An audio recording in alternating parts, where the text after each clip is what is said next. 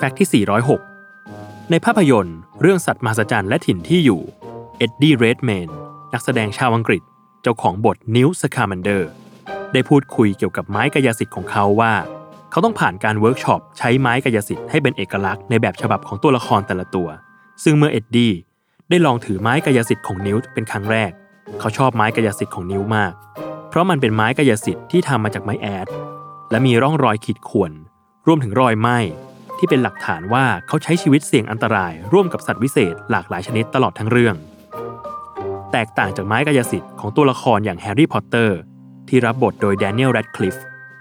ที่แดเนียลเคยให้สัมภาษณ์กับสื่อวิทยุท้องถิ่นของสหราชอาณาจักรอย่าง Magic Radio ว่า เขาไม่ชอบปลายไม้กายสิทธิ์ของนิวท์ที่ทำจากไข่มุก เพราะมันดูหรูหรา ระยิบระยับ ดึงดูดความสนใจมากเกินไป จนแอบพูดติดตลกกับไม้กายสิทธิ์ของนิวท์ว่า เหมือนซื้อมาจากอีเกียยังไงอย่างนั้น เนื่องจากโดยส่วนตัวแล้วแดเนียลชอบไม้กายสิทธิ์ของแฮร์รี่ที่ออกเป็นสีน้ำตาลเข้มมากกว่า และมีก้านไม้ที่ยังมีลวดลายของไม้ฮอลลี่อยู่